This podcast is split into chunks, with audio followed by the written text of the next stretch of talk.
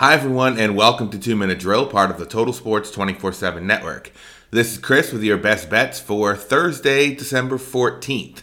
This is going to sound a lot like Tuesday's Two Minute Drill because we are taking the Celtics against the Cavs yet again. Now, we did not cash in on that first bet on Tuesday with the Celtics at minus 10. Today, they are at minus 9 over on DraftKings, and that's going to be our play of the day for a lot of the same reasons. We don't think that Cleveland is going to shoot over 40% from three and make 19 threes like they did in the first matchup. They only average 11 and a half from beyond the arc, shooting a right around 34%. We also, again, like the matchup of the Celtics bigs, drawing Cleveland's bigs out of the paint so that the Celtics can drive towards the basket. Cleveland only had four blocks and six steals in this game, so we expect that pattern to continue. I also am going to add an additional bet that I saw online this morning from JBets721.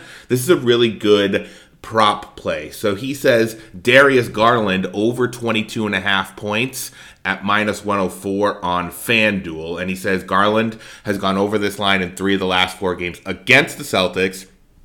And the Celtics are allowing the fifth most points per game against point guards at just over 26 per game. So we're going to add that in as well. So shout out to J Bets for that prop bet. So we're going to go with the Celtics minus nine and Darius Garland over 22 and a half points. Those are our plays of the day. Follow us on X at Total Sports underscore 247 for more sports content throughout the rest of the week. This has been Two Minute Drill, part of the Total Sports 24 7 network. Thanks for listening, and we'll be back tomorrow.